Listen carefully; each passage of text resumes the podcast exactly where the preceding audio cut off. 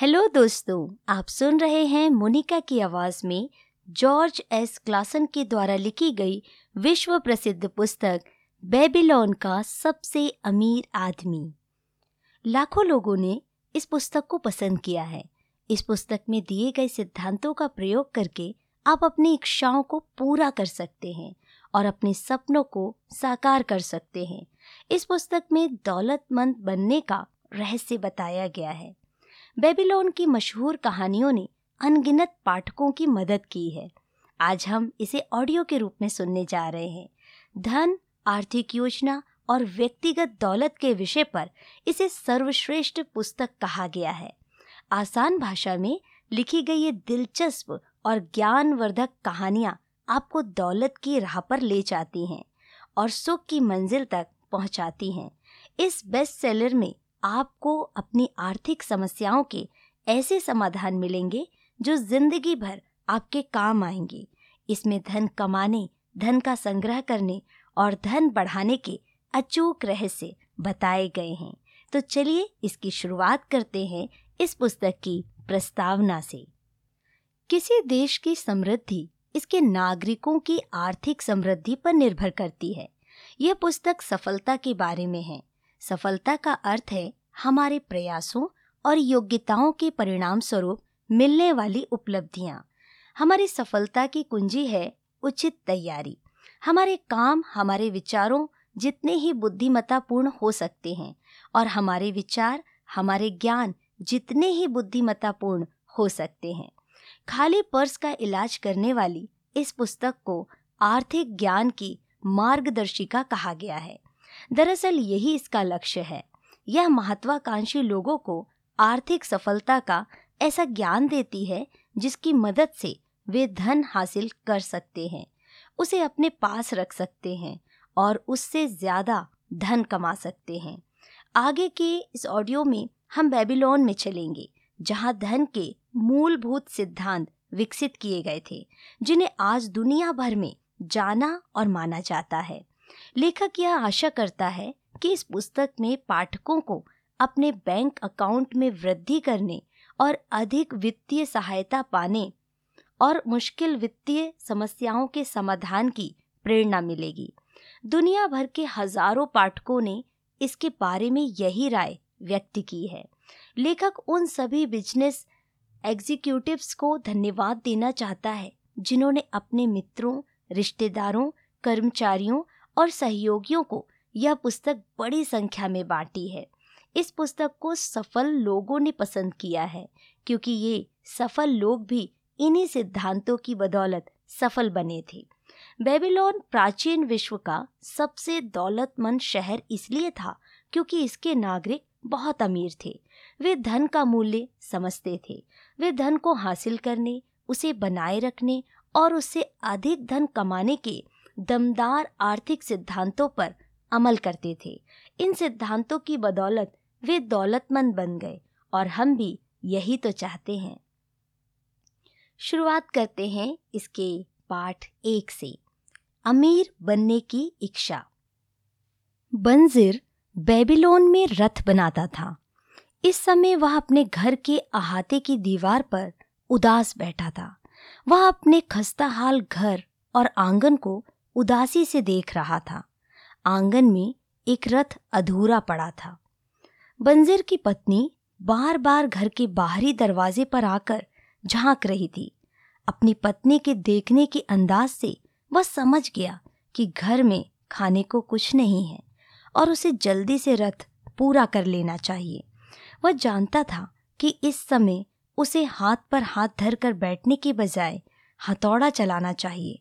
कुल्हाड़ी से काट छांट करना चाहिए, पॉलिश और पेंट करना चाहिए, पहियों के रिम पर चमड़ा चढ़ाना चाहिए और रथ को ग्राहक तक पहुंचाना चाहिए ताकि उसे अमीर ग्राहक से पैसे मिल सकें। बहरहाल सुगठित और मासल देह वाला बंजिर दीवार पर अलसाए अंदाज में बैठा रहा। उसका दिमाग बहुत मंद गति से काम कर रहा था। कुछ समय से उसके मन में एक ऐसी उलझन थी जिसका उसे जवाब नहीं मिल पा रहा था। यूफ्रेट्स नदी की इस घाटी में सूरज आम तौर पर शोले बरसाता था। आज भी यह निर्ममता से सोले बरसा रहा था। इस वजह से बंजिर की भौं पर पसीने के मोती छलछला आए थे, जो बहकर उसके सीने के बालों में गुम हो गए। दूर उसे सम्राट के महल के बाहरी ऊँची दीवारें दिखाई दे रही थी। पास में नीले आसमान को छूती बेल मंदिर की मीनार थी। इतनी भव्यता की छाया में उसका छोटा सा घर था। उसके आसपास कई और लोगों के घर भी थे, जिनके हालात उसके घर से भी ज़्यादा खराब थे। बेबीलोन का यही माहौल था। यहाँ भव्यता और मलिनता साथ साथ रहती थी। यहाँ प्रचुर दौलत और बेहद गरीबी पास पास रहती थी। अमीर और गरीब दोनों तरह के लोग शहर की सुरक्षात्मक दीवारों के भीतर बिना किसी योजना और व्यवस्था के साथ साथ रहते थे। बंजर के पीछे अमीरों के रथ शोर कर रहे थे, ताकि जूते पहने व्यापारी और नंगे पैर चल रहे भिकारी रास्ते से हट जाए। बहरहाल जब पानी लाने वाले गुलाम सड़क पर नज़र आते थे तो उन्हें रास्ता देने के लिए अमीरों के रथ नालियों की तरफ़ हट जाते थे। वे ऐसा इसलिए करते थे क्योंकि ये गुलाम सम्राट का काम कर रहे थे। इन सबकी पीठ पर पानी की भारी मशकें लदी थीं, जो हैंगिंग गार्डन्स में डालने के लिए ले जाई जा रही थीं। बंजिर अपनी समस्या पर सोच विचार करने में इतना खोया हुआ था कि उसने व्यस्त शहर के कोलाहल को भी ना सुना, ना ही उसकी तरफ़ ध्यान दिया। उसकी तंद्रता तभी टूटी जब उसे एक परिचित वाद्य यंत्र की ताने सुनाई दी। उसने पलटकर देखा कि उसका सबसे पक्का दोस्त कोबी पास में खड़ा था। कोबी संगीतकार था और इस समय उसका संवेदनशील चेहरा मुस्कुरा रहा था। कोवी ने झुककर सलाम करते हुए कहा, ईश्वर आप पर मेहरबान हो, मेरे अच्छे मित्र। लेकिन ऐसा लगता है कि ईश्वर आप पर पहले से ही इतने मेहरबान हो चुके हैं कि जब आपको मेहनत करने की कोई ज़रूरत ही नहीं है, आपकी खुशकिस्मती देखकर मुझे भी खुशी हो रही है। इतना ही नहीं, मैं तो यह भी चाहता हूँ कि आपकी खुशकिस्मती से मेरी भी किस्मत बदल जाए। आपका पर्स ज़रूर भारी होगा, क्योंकि अगर यह सिक्कों की वजह से भारी नहीं होता तो आप रथ बनाने का काम कर रहे होते। मेहरबानी करके आप अपने पर्स में से दो सिक्के निकालकर मुझे उधार दे दें। मैं आज रात को सामंत की दावत के बाद उधार चुका दूँगा। आपको पता भी नहीं चलेगा, इससे पहले ही आपका उधार वापस लौट आएगा। बंजिर ने उदासी से जवाब दिया। अगर मेरे पास दो सिक्के होते तो मैं उन्हें किसी को भी उधार नहीं देता, तुम्हें भी नहीं, मेरे सबसे पक्के दोस्त। इसका कारण यह है कि वे दो सिक्के मेरी ज़िंदगी भर की दौलत होते, मेरी पूरी दौलत। कोई भी अपनी पूरी दौलत किसी को उधार नहीं देता, भले ही वो उसका सबसे पक्का दोस्त ही क्यों ना हो। क्या? कोवी ने हैरान होकर कहा, तुम्हारे पर्स में एक भी सिक्का नहीं है? इसके बावजूद तुम दीवार पर बुत बने बैठे हो। उस रथ को पूरा क्यों नहीं करते? तुम्हारी तेज भूख को शांत करने के लिए भोजन कहाँ से आएगा? तुम ऐसे तो नहीं थे। तुम तो दिन रात मेहनत करते थे। क्या कोई चीज़ तुम्हें दुखी कर रही है? क्या ईश्वर ने तुम पर कोई मुसीबत लाद दी है? यह मुसीबत ज़रूर ईश्वरों ने ही ला दी होगी। बंजिर ने हामी भरते हुए कहा। सारा झमेला एक सपने से शुरू हुआ था।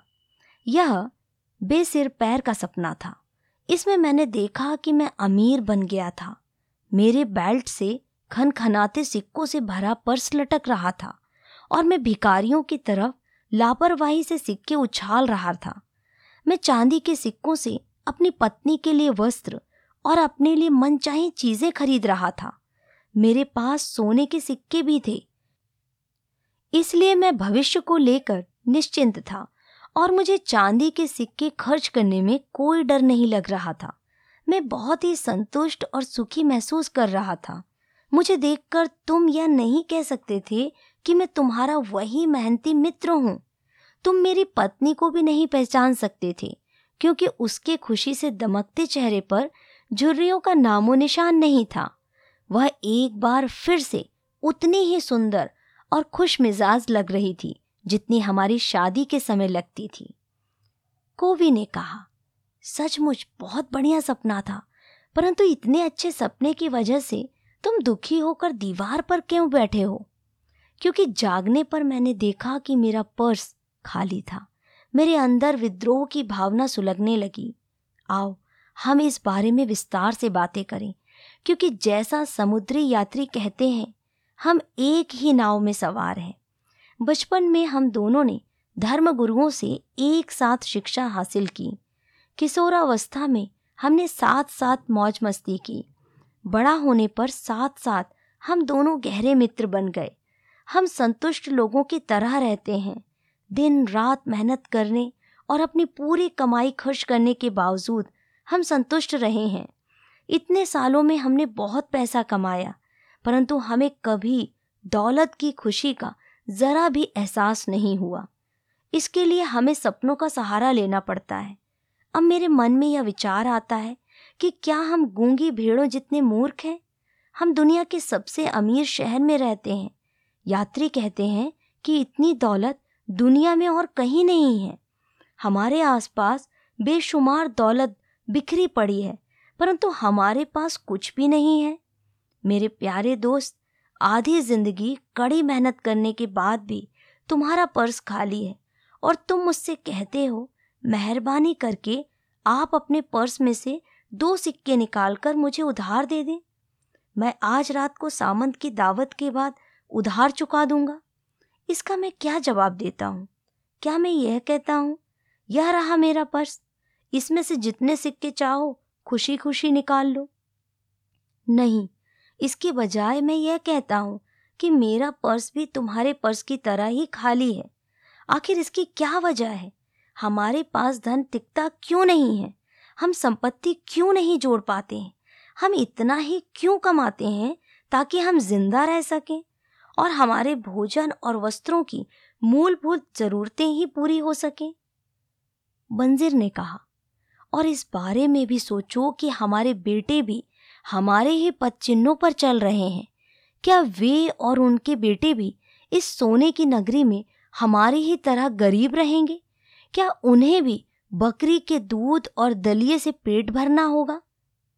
कोवी ने हैरान होकर कहा, बंजिर, हमारी दोस्ती को इतने साल हो चुके हैं, परंतु तुमने पहले कभी ऐसी बातें नहीं की? अब तक मैंने कभी इस तरह से सोचा ही नहीं था।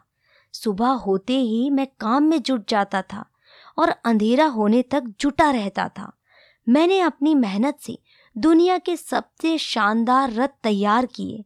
मुझे आशा थी कि मेरे बेहतरीन काम को देखकर ईश्वर किसी दिन खुश होंगे और मुझे अमीर बनने का आशीर्वाद देंगे, परंतु ईश्वरों ने ऐसा कभी नहीं किया। अब मुझे यह एहसास हो चुका है कि वे ऐसा कभी करेंगे भी नहीं। इसीलिए मेरा दिल उदास है। मैं अमीर बनना चाहता हूँ। मैं चाहता हूँ कि मेरे पास ज़मीन हो, मवेशी हो, सुंदर कपड़े हो और सिक्कों से भरा हुआ पर्स हो। इन चीज़ों को पाने के लिए मैं डट कर मेहनत करने को तैयार हूँ। इन चीज़ों को पाने के लिए मैं अपनी पूरी योग्यता और क्षमता से मेहनत करने को तैयार हूँ। परंतु यह भी चाहता हूँ कि मेरी मेहनत का मुझे उचित पुरस्कार मिले। मैं एक बार फिर तुमसे पूछता हूँ आखिर बात क्या है?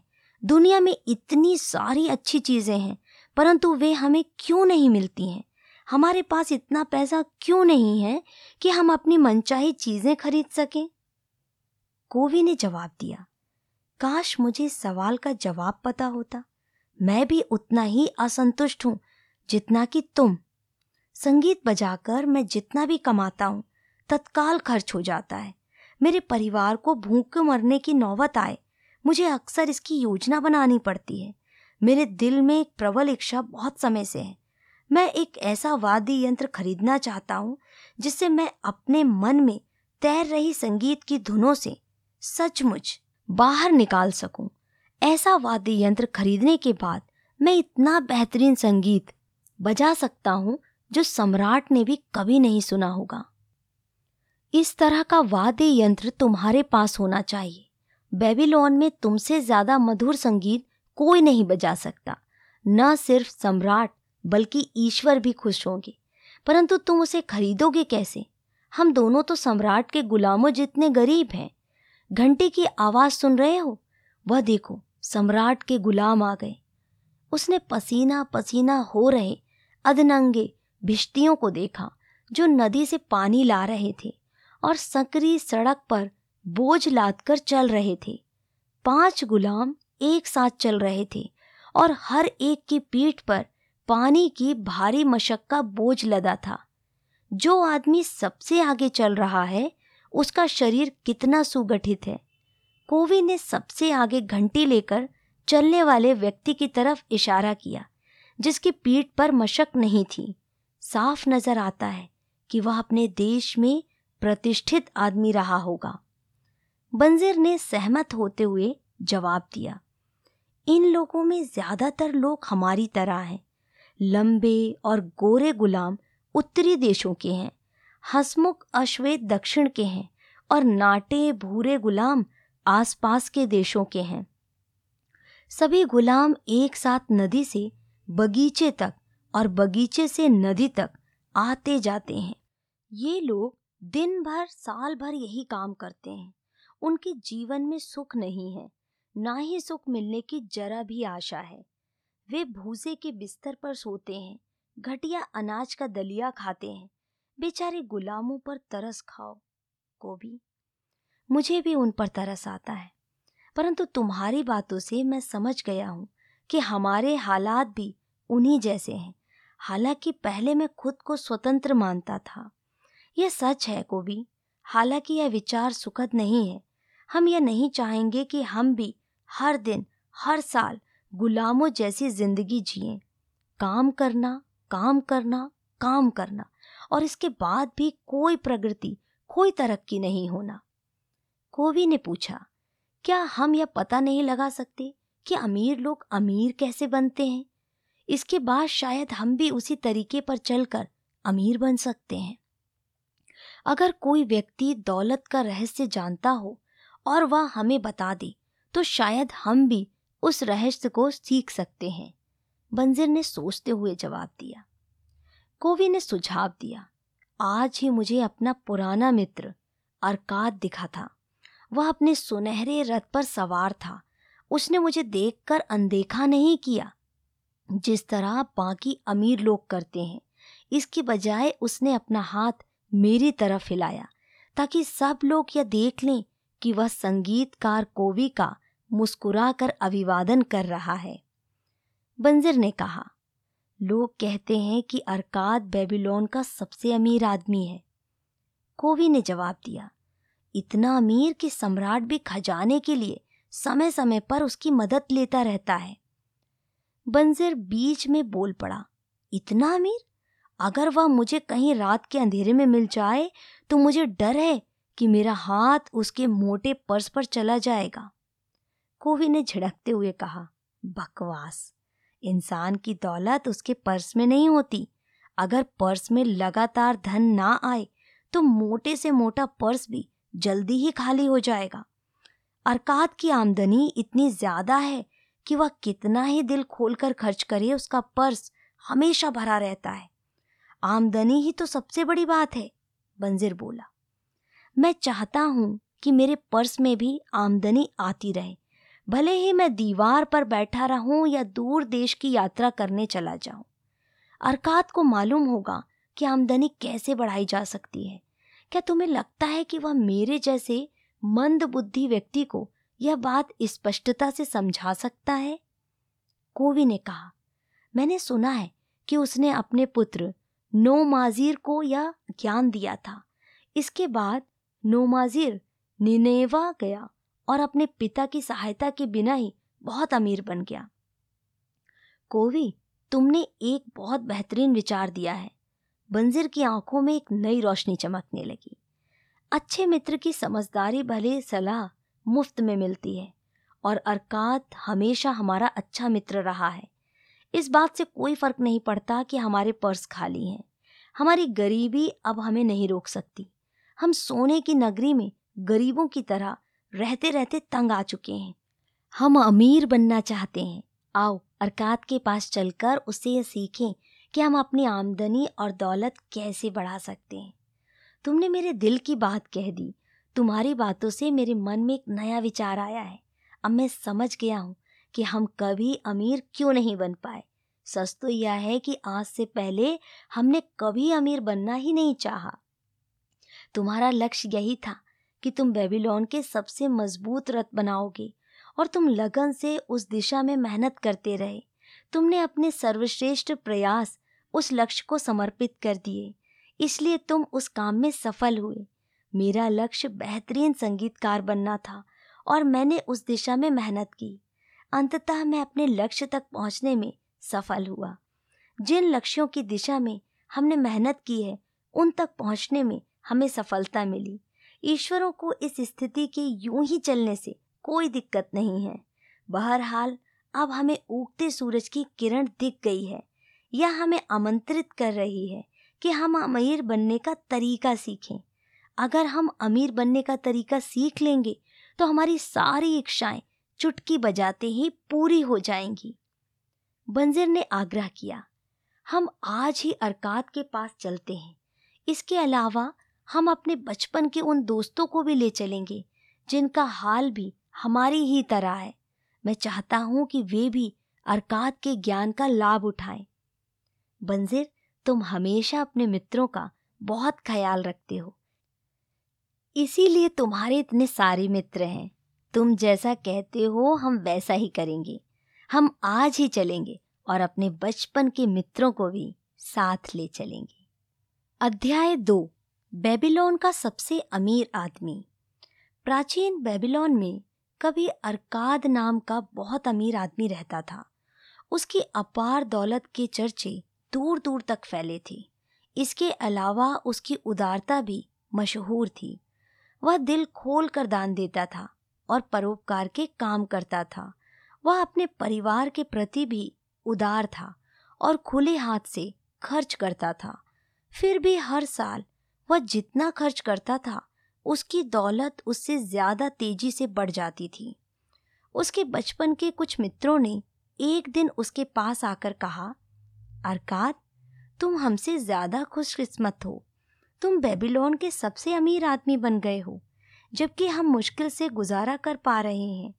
तुम बेहतरीन कपड़े पहन सकते हो, बेहतरीन भोजन का आनंद ले सकते हो, जबकि हमारा हाल यह है कि अगर हमारे परिवार को भरपेट भोजन और तन ढकने को कपड़े मिल जाए तो हमारी खुशी का ठिकाना नहीं रहता। परंतु कभी हम एक जैसे थे। हमें एक ही अध्यापक ने पढ़ाया है। हम एक साथ खेले हैं। पढ़ाई या खेल में तुम हमसे आगे नहीं थे।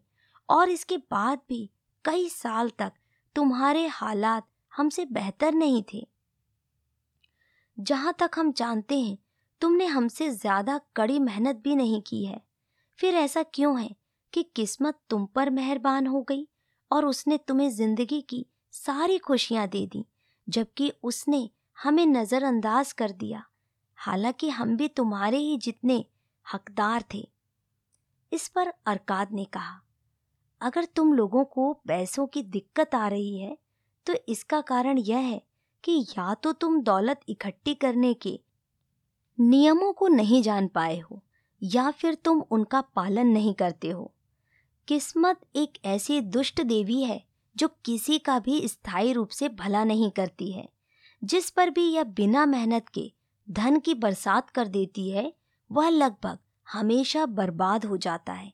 उसकी मेहरबानी के बाद इंसान बेतहाशा खर्च करने लगता है और कुछ ही समय में अपनी सारी दौलत गंवा बैठता है। दौलत तो चली जाती है, पर उसके अंदर बहुत सी इच्छाओं की भूख बाकी रह जाती है, जिन्हें संतुष्ट करने का अब उसके पास साधन नहीं है। जिन लोगों पर किस्मत मेहरबान होती है, उनमें से कई कंजूस बन जाते हैं और अपनी दौलत को सेंत कर रखते हैं। वे खर्च करने से डरते हैं, क्योंकि वे जानते हैं कि अगर उनकी दौलत चली गई तो इसके बाद उनमें दौलत कमाने की योग्यता नहीं है। इसके अलावा उन्हें चोरों और डाकुओं का भी डर सताता है। इस तरह उनकी ज़िंदगी खोखली और कष्टकारी हो जाती है। शायद ऐसे लोग भी होंगे जो मेहनत के बिना कमाई, दौलत को लेकर उसे बढ़ा लें और सुखी नागरिक के रूप में जीवन जिए। परंतु ऐसे लोग बहुत कम होंगे। मैंने आज तक ऐसे किसी व्यक्ति को नहीं देखा है। हालाँकि मैंने इस बारे में कई अफवाहें ज़रूर सुनी हैं। अगर तुम लोगों को यकीन नहीं हो रहा हो तो अपने जान पहचान के उन लोगों के बारे में सोचो, जिन्हें विरासत में अचानक दौलत मिली थी। क्या ऐसा ही नहीं होता है?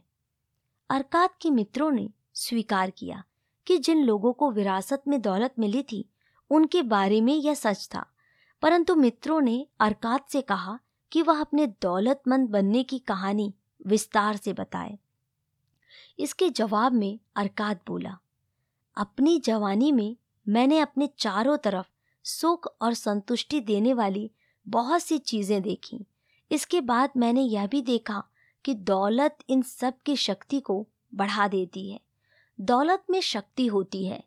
दौलत हो तो बहुत सी चीज़ें संभव है। आप अपने घर को सबसे महँगे सामान से सजा सकते हैं। आप दूर देशों की यात्रा कर सकते हैं। आप दूर के देशों के जायकेदार व्यंजनों का स्वाद चख सकते हैं। आप सुनार और जौहरी से आभूषण खरीद सकते हैं। आप ईश्वर के भव्य मंदिर भी बनवा सकते हैं। आप ये सारे काम कर सकते हैं और इसके अलावा अनेक ऐसे काम कर सकते हैं जिनसे इंद्रियों को, आनंद और आत्मा को सुख मिले। और जब मुझे इन सब बातों का एहसास हुआ तो मैंने यह संकल्प किया कि मैं ज़िंदगी की तमाम अच्छी चीज़ें हासिल करके रहूँगा। मैं उन लोगों जैसा नहीं बनूँगा जो दूर खड़े रहते हैं और सुखी लोगों से ईर्ष्या करते हैं। मैं सस्ते कपड़ों में संतुष्ट नहीं रहूँगा, जिनमें लोग सम्मानजनक दिखने की कोशिश करते हैं। मैं गरीब आदमी की ज़िंदगी से संतुष्ट नहीं रहूँगा। इसके विपरीत मैं बेहतरीन चीज़ों के इस जश्न में खुद को एक सम्मानित अतिथि बनाऊँगा। जैसा तुम लोग जानते हो, मेरे पिता एक छोटे व्यापारी थे। और हमारा परिवार बड़ा था, इसलिए मुझे विरासत में कुछ मिलने की जरा भी उम्मीद नहीं थी। जैसा तुम लोगों ने कहा है, मुझमें तीव्र बुद्धि या विशेष योग्यता भी नहीं थी, इसलिए मैंने फैसला किया कि अगर मैं अपनी इच्छा पूरी करना चाहता हूँ तो इसके लिए मुझे समय और ज्ञान की ज़रूरत है। जहाँ तक समय का सवाल है, यह सबके पास प्रचुरता में होता है। तुम सबके पास दौलतमंद बनने के लिए काफ़ी समय था, जिसे तुमने बर्बाद कर दिया है। तुम लोगों के अनुसार तुम्हारे पास संपत्ति के नाम पर सिर्फ़ तुम्हारे परिवार हैं, जो सचमुच गर्व करने लायक हैं।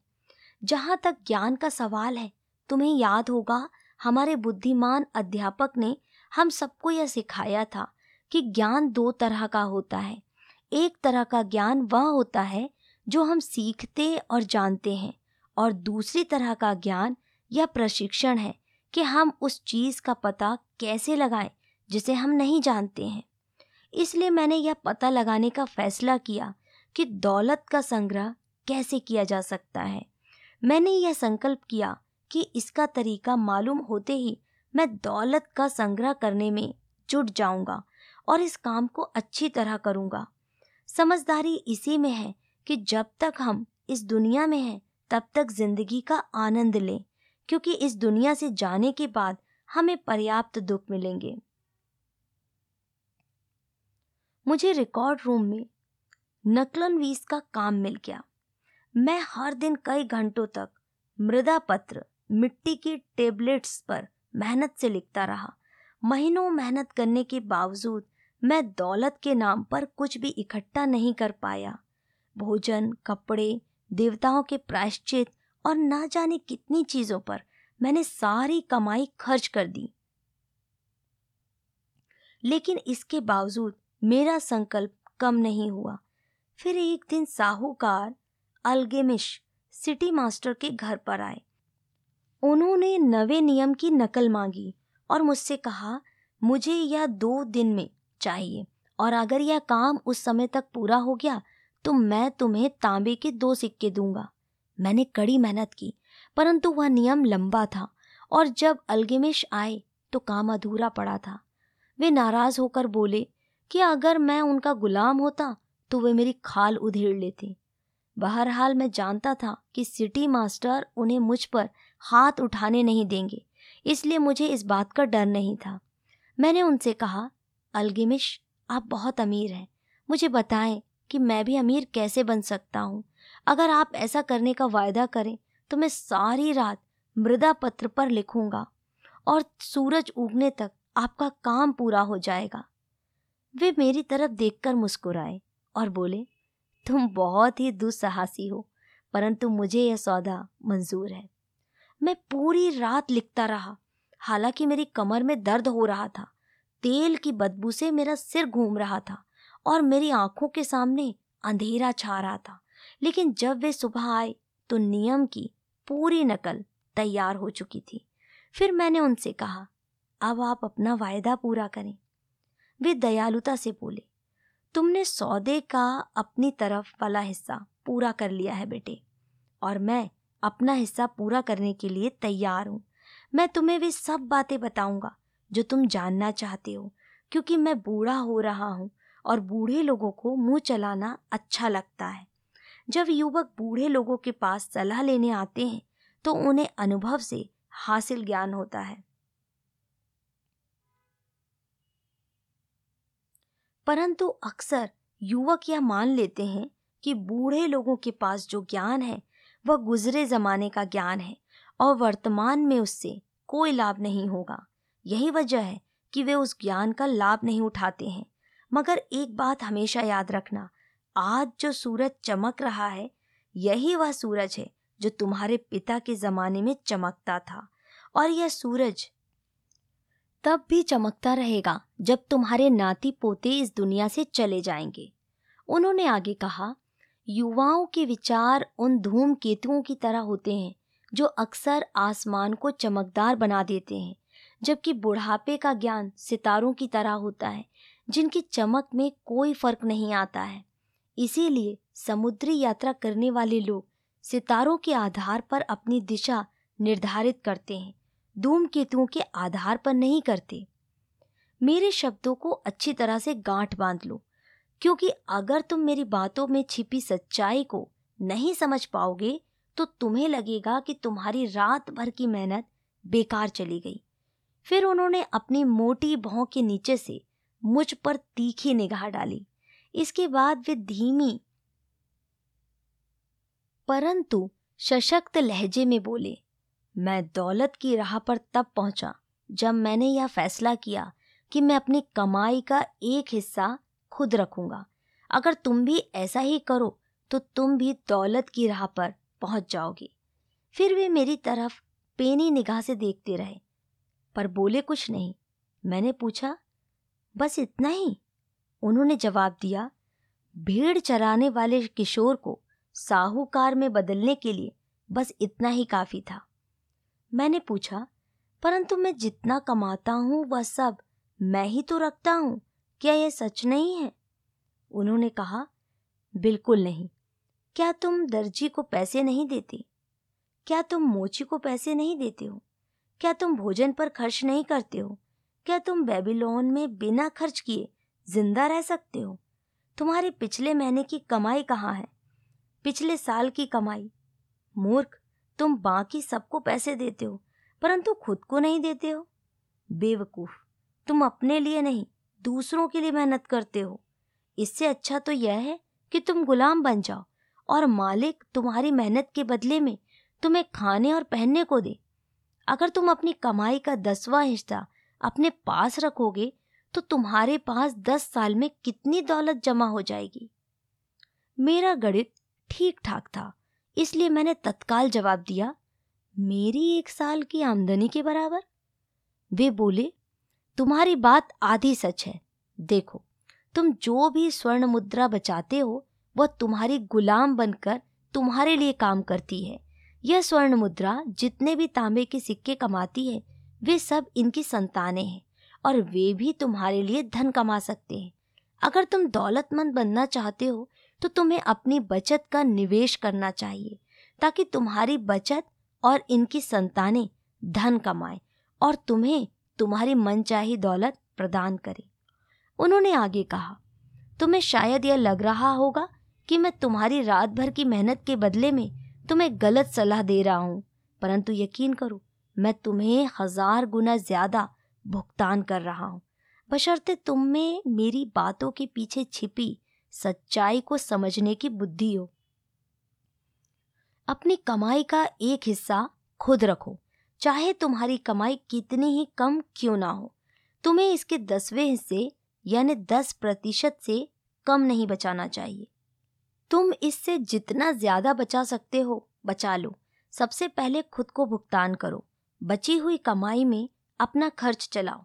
दर्जी और मोची से इतना सामान मत खरीदो कि तुम अपनी बची हुई आमदनी में से उनका भुगतान न कर पाओ। इसके अलावा तुम्हें बची हुई कमाई में से ही भोजन, परोपकार और ईश्वर के प्रायश्चित के लिए भी खर्च करना होगा। पेड़ की तरह ही दौलत भी एक छोटे से बीज से उगती है। तुम्हारे द्वारा बचाया गया तांबे का पहला सिक्का वह बीज है जिससे तुम्हारी दौलत का पेड़ लगेगा। जितनी जल्दी तुम यह बीज बो दोगे पेड़ उतनी ही जल्दी उगेगा। तुम जितनी निष्ठा और निरंतरता से उस पेड़ में अपनी बचत का पानी सींचोगे, उतनी ही जल्दी तुम उसकी छाया के नीचे आराम कर सकते हो। यह कहकर उन्होंने अपने मृदा पत्र उठाए और चले गए। मैंने उनकी सलाह पर काफ़ी समय तक विचार किया और वह मुझे तर्कपूर्ण लगी, इसलिए मैंने उस पर अमल करने का फैसला किया। जब भी मैं कुछ कमाता था तो तांबे के दस सिक्कों में से एक निकालकर अलग रख देता था। और अजीब बात यह थी कि मुझे खर्च चलाने में पहले से ज़्यादा दिक्कत नहीं हुई। मुझे कोई फ़र्क महसूस नहीं हुआ और मैं अपनी आमदनी के दसवें हिस्से के बिना ही गुजारा करने लगा। धीरे धीरे मेरी बचत का आकार बढ़ने लगा। अपनी बढ़ती बचत को देखकर मेरा मन ललचाता था कि मैं इसे खर्च करके व्यापारियों से वे अच्छी अच्छी चीज़ें खरीद लूँ, जो ऊंटों और जहाजों से, फिनिशियंस के देशों से आती है। परंतु मैंने समझदारी से काम लिया और ऐसा नहीं किया। एक साल बाद अलगेमिश दोबारा आए और उन्होंने मुझसे पूछा, बेटे, तुमने पिछले साल जितना कमाया है, क्या तुमने उसका कम से कम दसवां हिस्सा अपने लिए बचाया है? मैंने गर्व से जवाब दिया हाँ मैंने ऐसा किया है। उन्होंने मुस्कुराकर कहा यह तो तुम्हारी बहुत अच्छी बात है, और तुमने उस पैसे का क्या किया? मैंने इसे ईंट बनाने वाले अजमर को दे दिया, जिसने मुझसे कहा था कि वह दूर देशों की यात्रा करने जा रहा है, और वह टायर से मेरे लिए फिनेशियंस के दुर्लभ रत्न खरीद लाएगा। उसके लौटने के बाद हम उन रत्नों को भी ज़्यादा कीमत पर बेचकर मुनाफा कमाएँगे, और मुनाफे को आपस में बांट लेंगे। वे गुर्रा कर बोले, हर मूर्ख अपनी ही गलती से सीखता है। परंतु तुमने रत्नों के बारे में ईंट बनाने वाले पर भरोसा क्यों किया? क्या तुम ब्रेड बनाने वाले से ज्योतिष की भविष्यवाणी पूछते हो? नहीं, अगर तुम में जरा भी बुद्धि है तो तुम इसके लिए ज्योतिषी के पास जाते हो। तुम्हारी पूरी बचत अब चली गई है बेटे। तुमने अपनी दौलत के पेड़ को जड़ से उखाड़ दिया है। परंतु तुम इसे दोबारा बो सकते हो।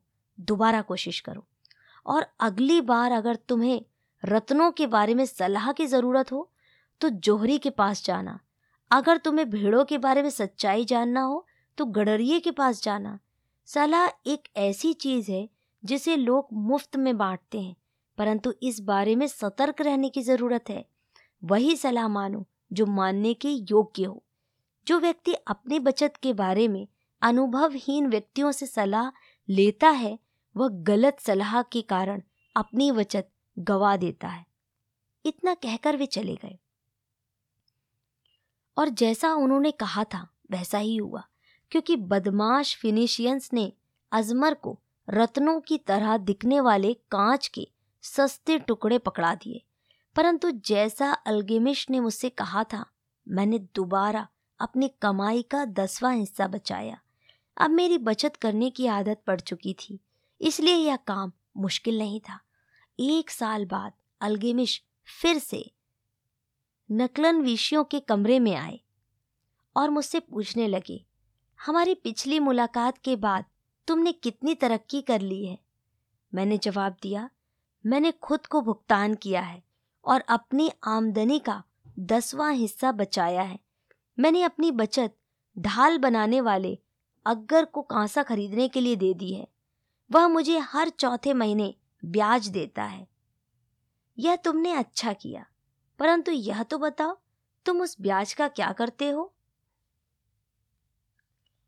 मैं उससे बेहतरीन जश्न मनाता हूँ। मैं शहद, बेहतरीन शराब और केक का लुफ्त उठाता हूँ।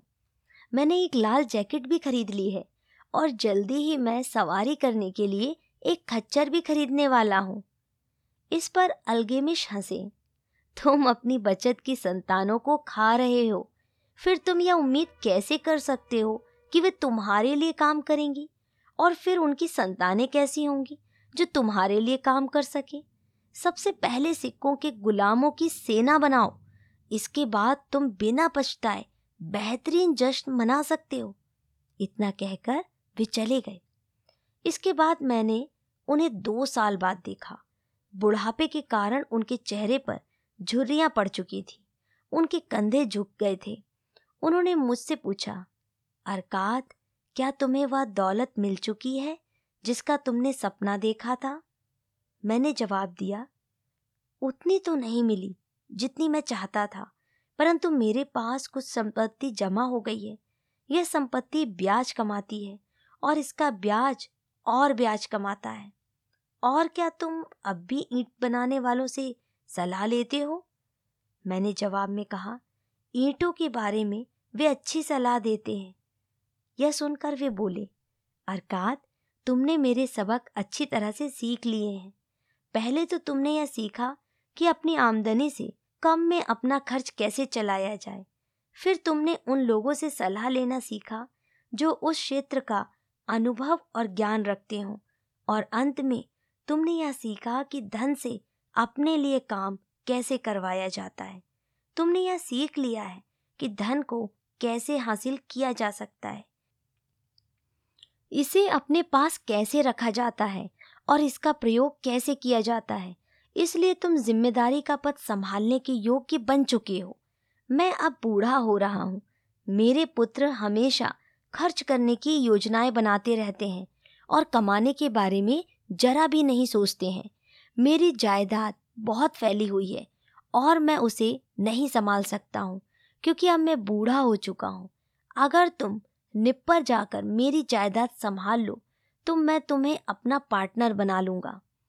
इस तरह मैंने निप्पर जाकर उनकी जायदाद संभाल ली, जो काफ़ी बड़ी थी, चूँकि मुझमें प्रबल महत्वाकांक्षा थी और मैंने दौलत संभालने के तीन नियमों में निपुणता हासिल कर ली थी।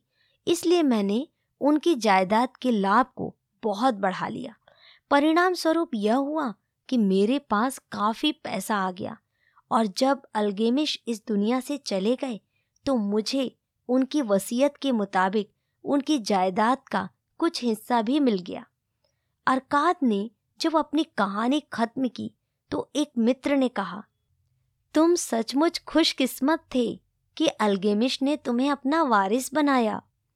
मैं सिर्फ़ इस मामले में खुशकिस्मत था कि उनसे मिलने से पहले मेरे मन में दौलतमंद बनने की इच्छा थी।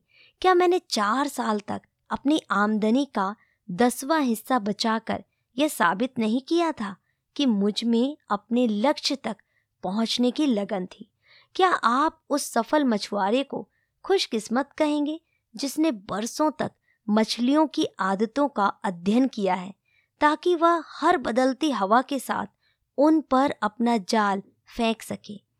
अवसर एक घमंडी देवता है, जो उन लोगों पर समय बर्बाद नहीं करता, जो तैयार ना हो। एक और मित्र बोला, आप में इतनी दृढ़ इच्छा शक्ति थी कि आप पहले साल की बचत डूबने के बाद भी यह काम करते रहे।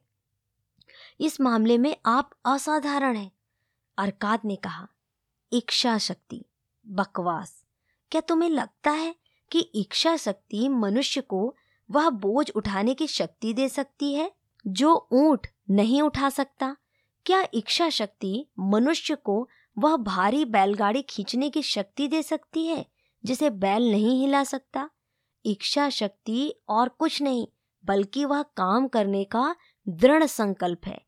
जिसे पूरा करने का आपने फैसला किया है। अगर मैंने कोई काम करने का फैसला किया है तो चाहे वह कितना ही छोटा क्यों ना हो, मैं उसे पूरा करता हूँ।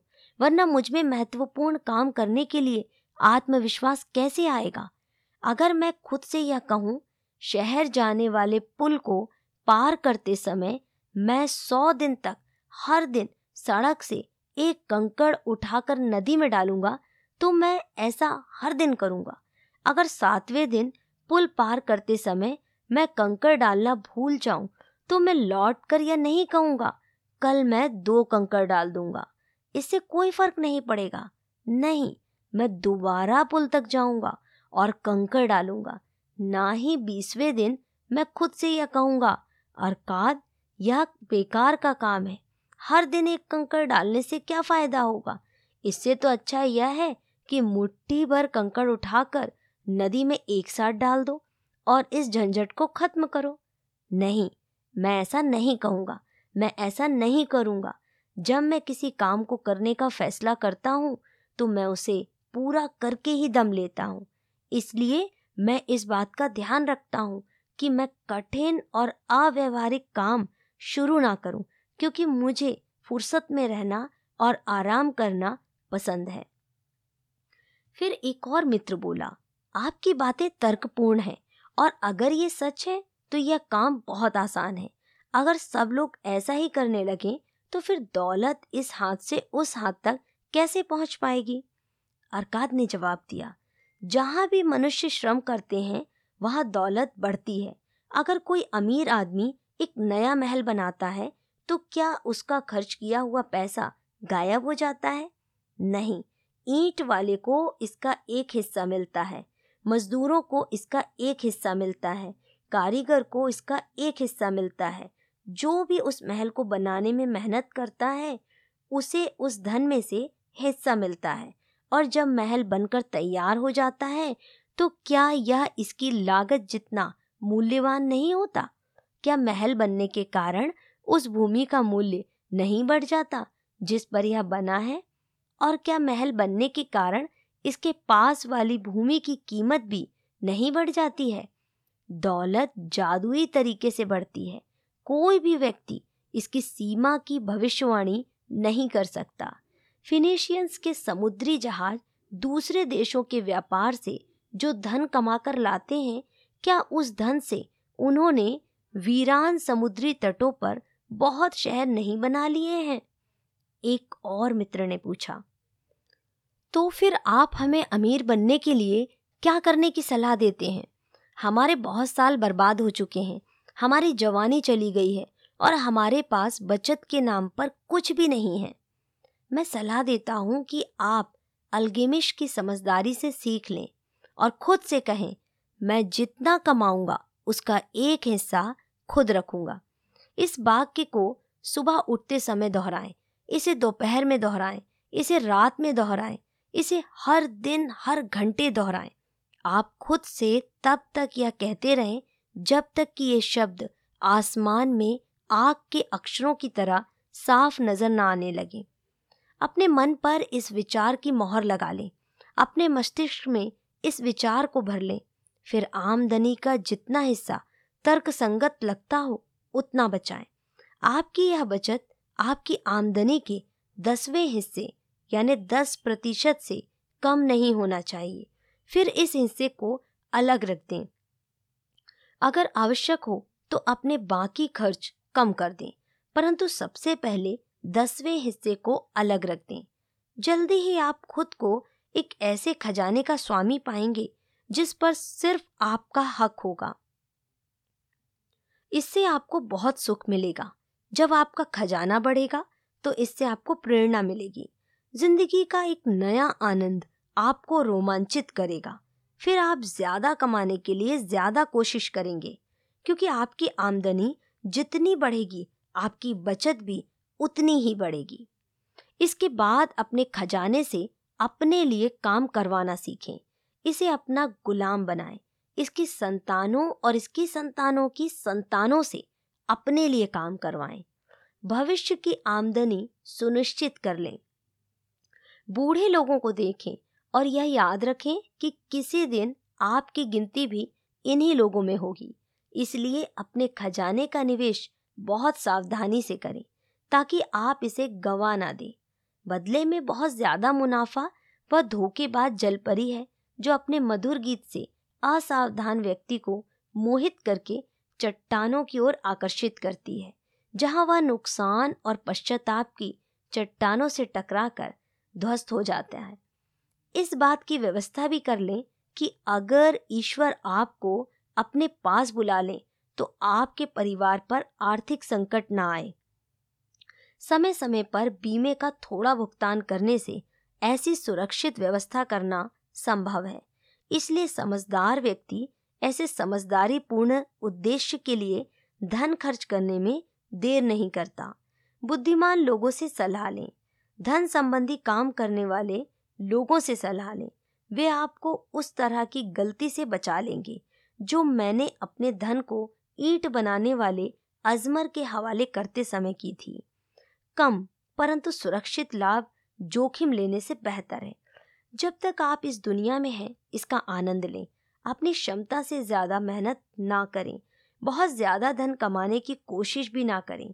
अगर आप अपनी आमदनी के दसवें हिस्से को आराम से बचा सकते हैं तो इतना बचाकर ही संतुष्ट रहें।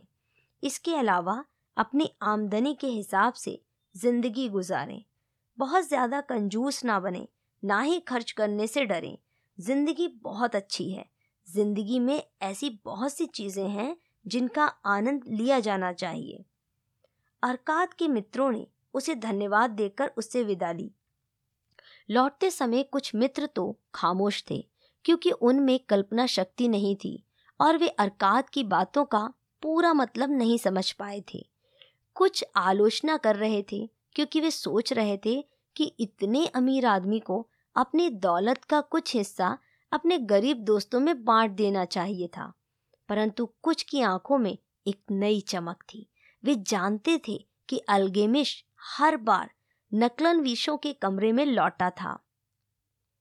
क्योंकि वह अरकाद को अंधकार से निकलकर प्रकाश की ओर जाते देख रहा था। जब अरकात को ज्ञान का प्रकाश मिल गया तो एक अवसर, एक पद उसका इंतज़ार कर रहा था। कोई भी उस जगह को नहीं भर सकता था, जब तक कि वह अपने ज्ञान को बढ़ा ना ले और अवसर के लिए तैयार ना हो। बाद वाले लोग कई सालों तक अरकात से बार बार मिलने गए, जिसने खुशी से उनका स्वागत किया। उसने उन्हें काफ़ी समझदारी भरी सलाह दी, जैसा अनुभवी लोग हमेशा खुशी खुशी करते हैं, और उसने उनकी बचत के निवेश में मदद भी की, ताकि उन्हें सुरक्षित ब्याज मिल सके और उनका मूलधन सुरक्षित रहे। या वे ऐसे निवेशों में ना उलझ जाएँ जिनमें उन्हें कोई लाभ ना हो। इन लोगों की ज़िंदगी में बदलाव का क्षण उस दिन आया, जब उन्हें उस सत्य का एहसास हुआ, जो अलगेमिश से, अरकाद ने और अरकाद से उन्होंने सीखा था, कि अपनी आमदनी का दसवां हिस्सा खुद के लिए बचाकर अलग रखें।